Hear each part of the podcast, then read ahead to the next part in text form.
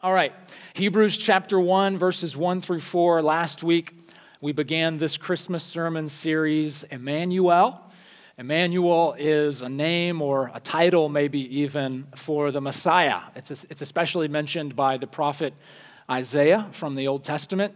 And in Matthew chapter 1, uh, the writer there says that this is he who is Emmanuel. It's this Hebrew word that means God with us because that is the good news of Christmas. That the eternal Word, as we saw last week in John chapter 1, the eternal Word has put on flesh and dwelt among us. And so we're continuing to study that reality in the book of Hebrews. And so I'll read these words for us Hebrews chapter 1, verses 1 through 4. Brothers and sisters, hear the words of our God. Long ago, at many times and in many ways, God spoke to our fathers by the prophets. But in these last days, He has spoken to us by His Son, His Son, whom He appointed the heir of all things, His Son, through whom He also created the world.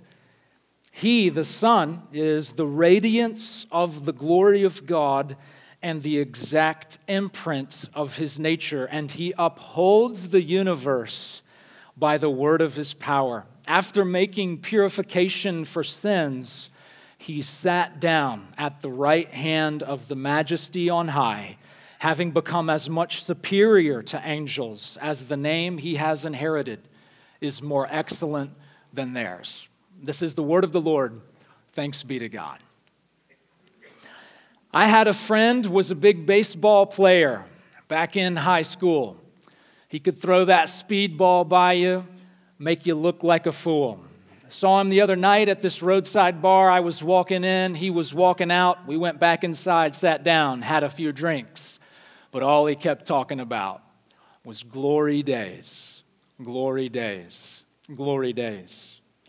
Well, there's a girl that lives up the block back in school. She could turn all the boys' heads. Sometimes on a Friday, I'll stop by, have a few drinks after she puts her kids to bed. Her and her husband, Bobby, well, they split up. I guess it's two years gone by. We sit down talking about the old times. She says when she feels like crying, she starts laughing, thinking about glory days, glory days, glory days. I think I'm going to go to the well tonight. I'm going to drink till I get my fill. Hope when I get old, I don't sit around talking about it, but I probably will. Yeah, sitting back, trying to recapture a little of the glory of. Well, time sw- slips away and leaves you with nothing, mister, but boring stories of glory days, glory days, glory days. Well, these are the three verses of Bruce Springsteen's The Boss famous song Glory Days. And if you listen to the music of the song, it's pretty upbeat. It's fast tempoed, kind of a cheerful melody, a song you can sing in the shower, a song you can happily dance to. But the words of the song, I think, are quite different. The lyrics describe two of his old high school friends. There's his baseball playing buddy, there's his head turning lady friend, and now, whenever he meets with these friends, all they keep talking about was glory days. And then in the final verse, he's by himself and he thinks, I hope when I don't get older, when I get older and sit around thinking about them, but I probably will, just sitting back trying to recapture a little of the glory. But time slips away and leaves you with nothing, mister, but boring stories of glory gone by. All he's got left is stories all he can do is try to recapture the glory that's gone. So, though the melody of the song is quite happy and uplifting, the content of the lyrics have a very different feel. Feelings of disappointment, discouragement, beat down, stuck, longing for what once was.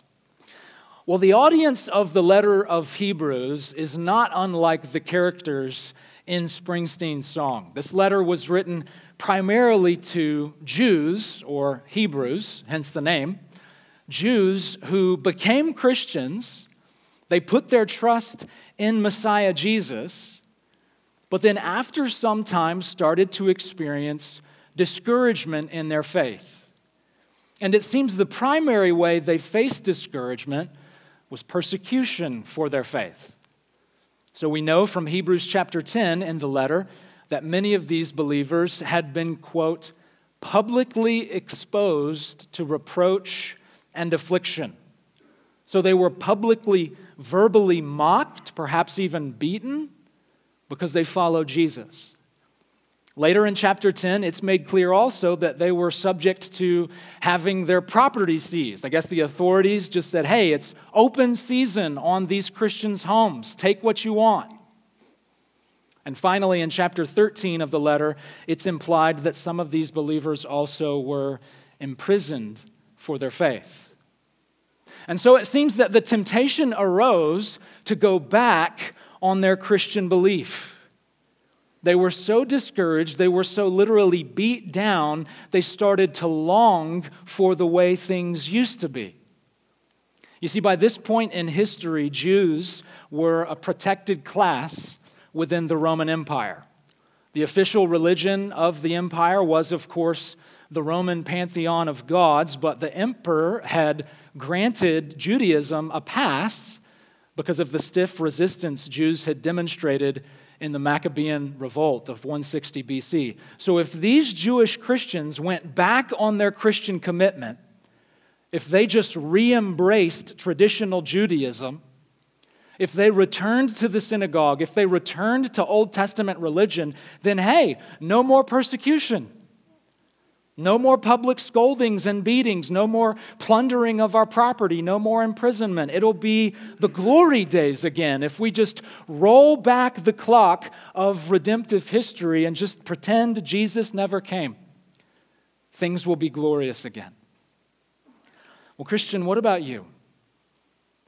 Do you look back on the story of your life with longing? Do you look back at your life before Christ and think, man, things were better then?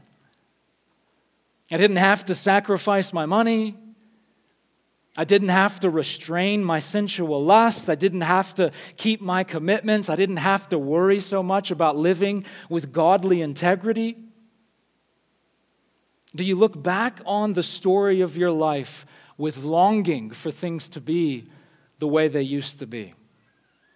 Well, if so, if there's a part of you that does, then it can be discouraging. It can keep you stuck from embracing where God has you now and the future that He's leading you into. And so the author of the Hebrews writes to address just such discouragement. He writes passionately, he exhorts them with zeal, he charges them to persevere in faith. But his main strategy to address their discouragement is to exalt the person and work of Christ Jesus.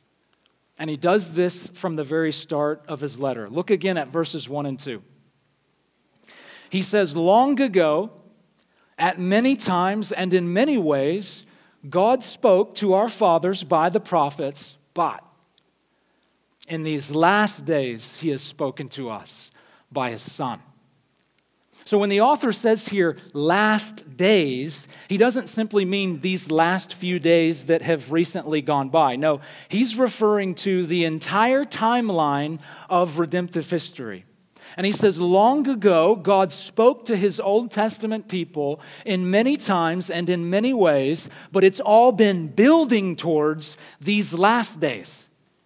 He's saying to them, We are at the climax of biblical history. All of God's revelation up until this point has been building to this point. These are the messianic glory days that the patriarchs and prophets looked forward to. To go back to rewind the clock on redemptive history misses the whole point. And I want to say the same thing to you, brother, sister in Jesus. To go back to your life before Christ misses the whole point of your life. You were made to know God. You were wired for relationship with Him. And even though there may have been some things that were easier before your life in Christ, there may have been a lot of things easier before your life in Christ, even still, He is God's ultimate word to you. The ultimate purpose of your life can only be fulfilled as you endure growing in Him. And again, the author's main strategy for calling us forward in our journey of faith is to exalt Christ before us. And so, as we look at the rest of these verses, we're going to see three reasons why Jesus is God's greater word to us. There's no other way to know God more fully than in the person of Jesus. And the first reason we're able to know this is because Jesus relates with God uniquely. He relates with God uniquely. He's able to reveal God supremely because he relates with God uniquely, like no one else. Abraham, Isaac, Jacob, Moses, Joshua, Samuel, David, Isaiah, Jeremiah, Ezekiel, all these patriarchs and prophets, they received remarkable revelation from God. But, the author says, in these last days, God has spoken to us by a son. All these Old Testament figures were very close with God, but they were not his son. These other men who received revelation from God, they were mere creatures, but Jesus is the eternally begotten Son from the Father. And so he has an exclusively unique relationship with the Father. Therefore, he can uniquely reveal him to us. Later in verse 3, the author says about Jesus he is the radiance of the glory of God. He is the exact imprint of God's nature. So, this is the closeness of Jesus and, and the Father. If we saw the glory of God visibly manifest, what would be radiating from him is Jesus. Like, what does that even mean? Bible interpreters and theologians struggle to know, but as Jesus said in John 14, Jesus said to his disciples there, If you've seen me, you've seen the Father. He is the radiance of the glory of God. And, the author says, he's the exact imprint of God's nature. The word translated here is imprint, it's the same word used for a stamp or imprint made on a coin so that the coin would have markings indicating what kind of coin it was. So again, the author is saying that if God were stamped on something, the image of that imprint would be Jesus. He's the radiance of God, he's the imprint of God because he's the Son of God, because he relates with God in a unique way. So, Meg and I, year by year, are getting pretty close to 40 years old. I'm less than two years away. She's not far behind me. So, we are, it feels like, aging up a bit here. Maybe not old, but certainly not young either. But by getting old like this, we are for sure getting to see our parents grow older. And not a few times, it has been stated by one of us, man, I hope I had never turned into my dad or I hope I don't act like my mom. But the truth is that this is inevitable. And Meg has already called me on it before. You're acting just like your dad. But I can't help it, mostly. I'm his son. If you've seen me, you've seen the Father. I'm the exact imprint of his nature. And so it is with Jesus, the one and only Son of God. He makes God known to us uniquely because he relates with God uniquely as his son. So, yes, it may be hard following Jesus. It may be discouraging and make you look back to what feel like were better days. But, friend, you will never know God and you will never fulfill your created purpose apart from continuing to follow him.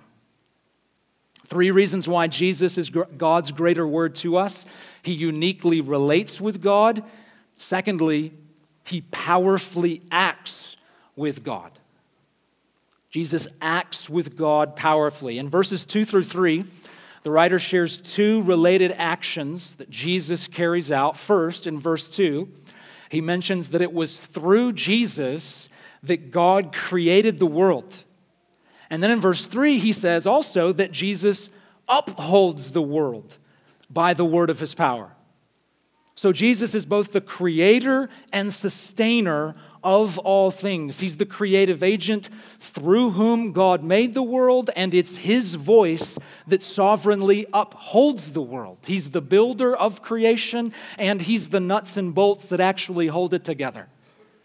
And so, without Jesus, nothing would exist, and without Jesus, anything that does exist would cease to exist. Because he, with God, acted to both create and sustain the world. You think back across Old Testament history, many heroes of the faith were used by God to do amazing things. Moses led God's people in the Exodus. Solomon built God's temple in Jerusalem. Daniel confronted God's enemies in the exile. But as great as those accomplishments were, they pale in comparison to actually creating and sustaining the world. So this may be a stretch, but it's kind of like creating, uh, comparing Steve Jobs and Alexander Graham Bell. Sure, Jobs helped innovate an amazing phone, but he didn't invent the phone. Or Jahmyr Gibbs and Barry Sanders. Sure, Gibbs could be a great running back for the Lions, but he'll never be the OG. There's a supremacy to these inventors of technology and founders of the franchise that they will always have. Same for Jesus. He's done things and is doing things that can never be rivaled by any other man of God. Don't look to Moses or David. Don't look to Muhammad or Buddha. Don't look to your yoga teacher or favorite Instagram influencer or self help guru or health and wealth preacher.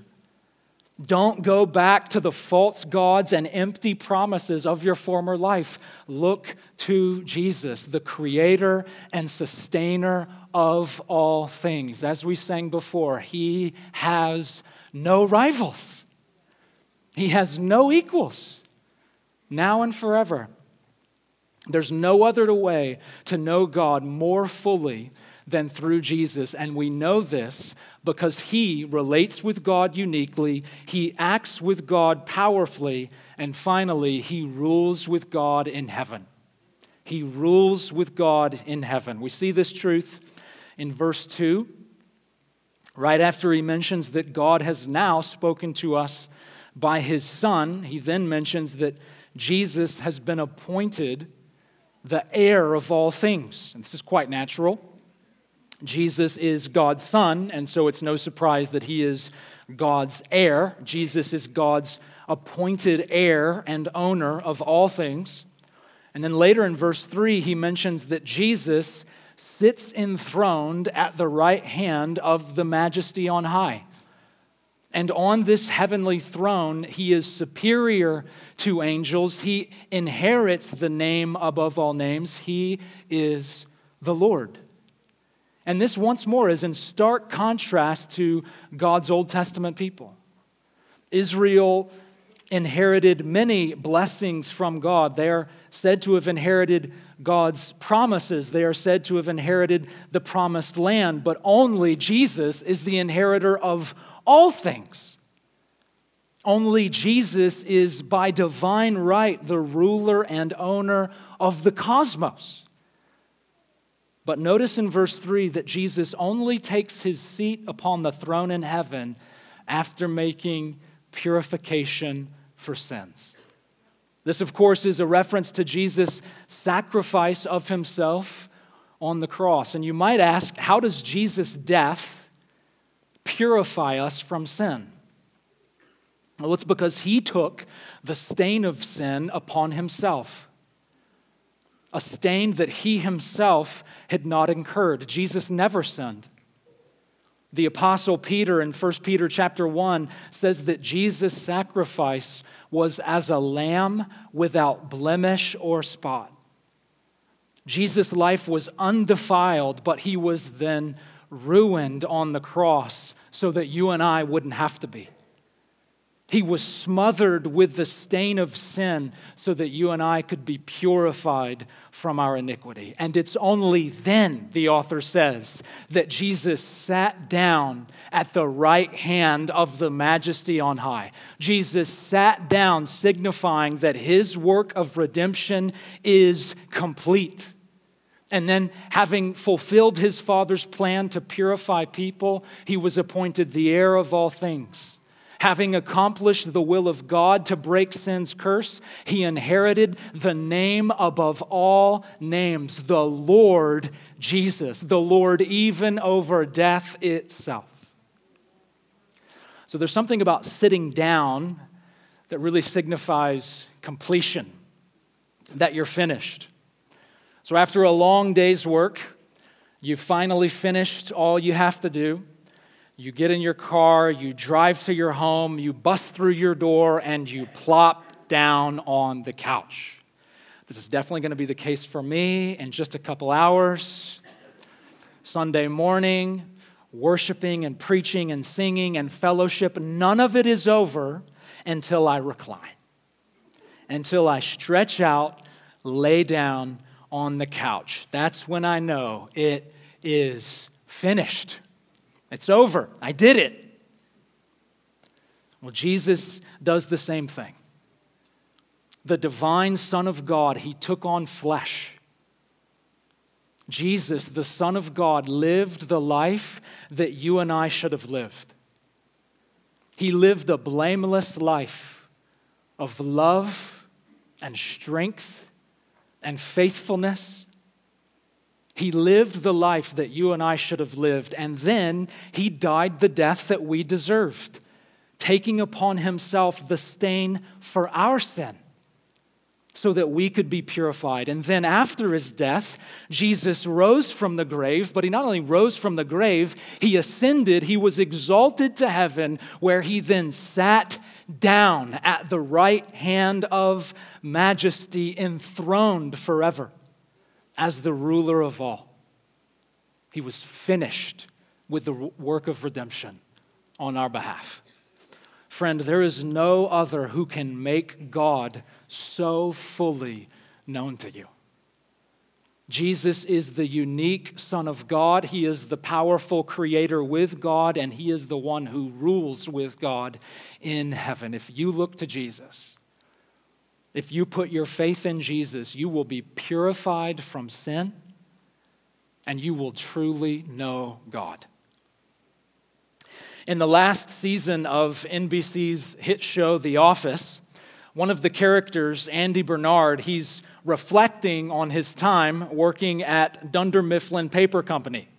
He had worked there several years, but now he's moving on to work at his beloved Cornell U- University.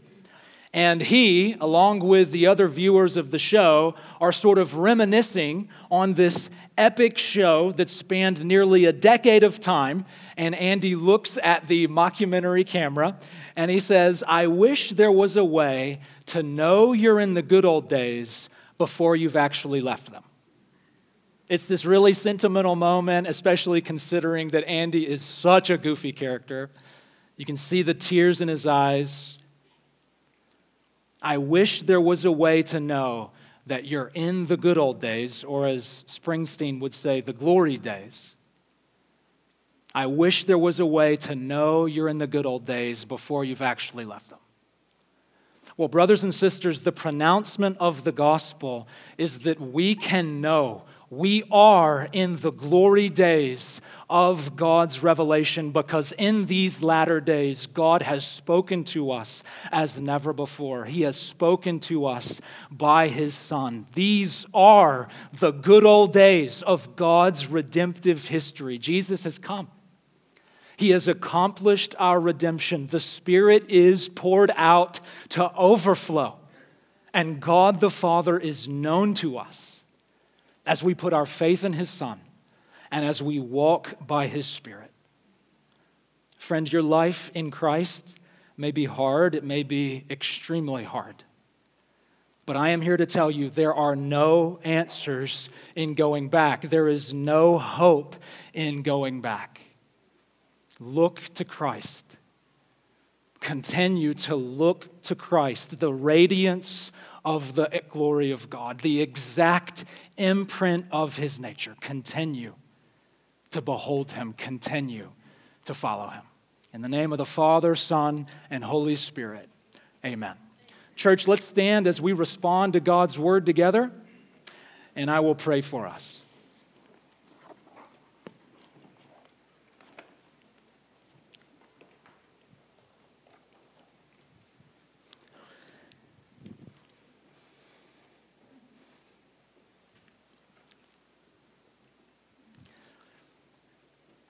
Our Father in heaven, we come before you in the name of the Word made flesh. We come before you in the name of Him who you have spoken by in these latter days, Jesus. God, we thank you for the gospel call that left His mouth, that left the mouth of the apostles, that is rung around the world throughout the ages, and we have heard, O oh God we have heard the call to behold the Lamb of God who takes away the sin of the world. God, we thank you that you have spoken, that you have made yourself known to us, not just in the written word, not just in the prophetic utterances, but you've made yourself known to us so crystal clear, so compellingly in the life of Christ. Father, I trust that there are many here, like our brothers and sisters who are addressed in this letter. I trust there are many here who are discouraged, many here who are disappointed, discouraged with other people, discouraged with themselves, feeling disappointed by you, even. Father, I pray that you, by your Spirit, would speak to our discouraged hearts. I pray that you would lift our heads, open the eyes of our hearts that we may behold your Son, that we may see you in him, your love, your grace, your truth. And so help us to continue to pilgrimage forward. Help us forward in our sojourn, despite all the obstacles. May we continue to see Jesus with clarity. It's in his name we pray and continue to worship. Amen.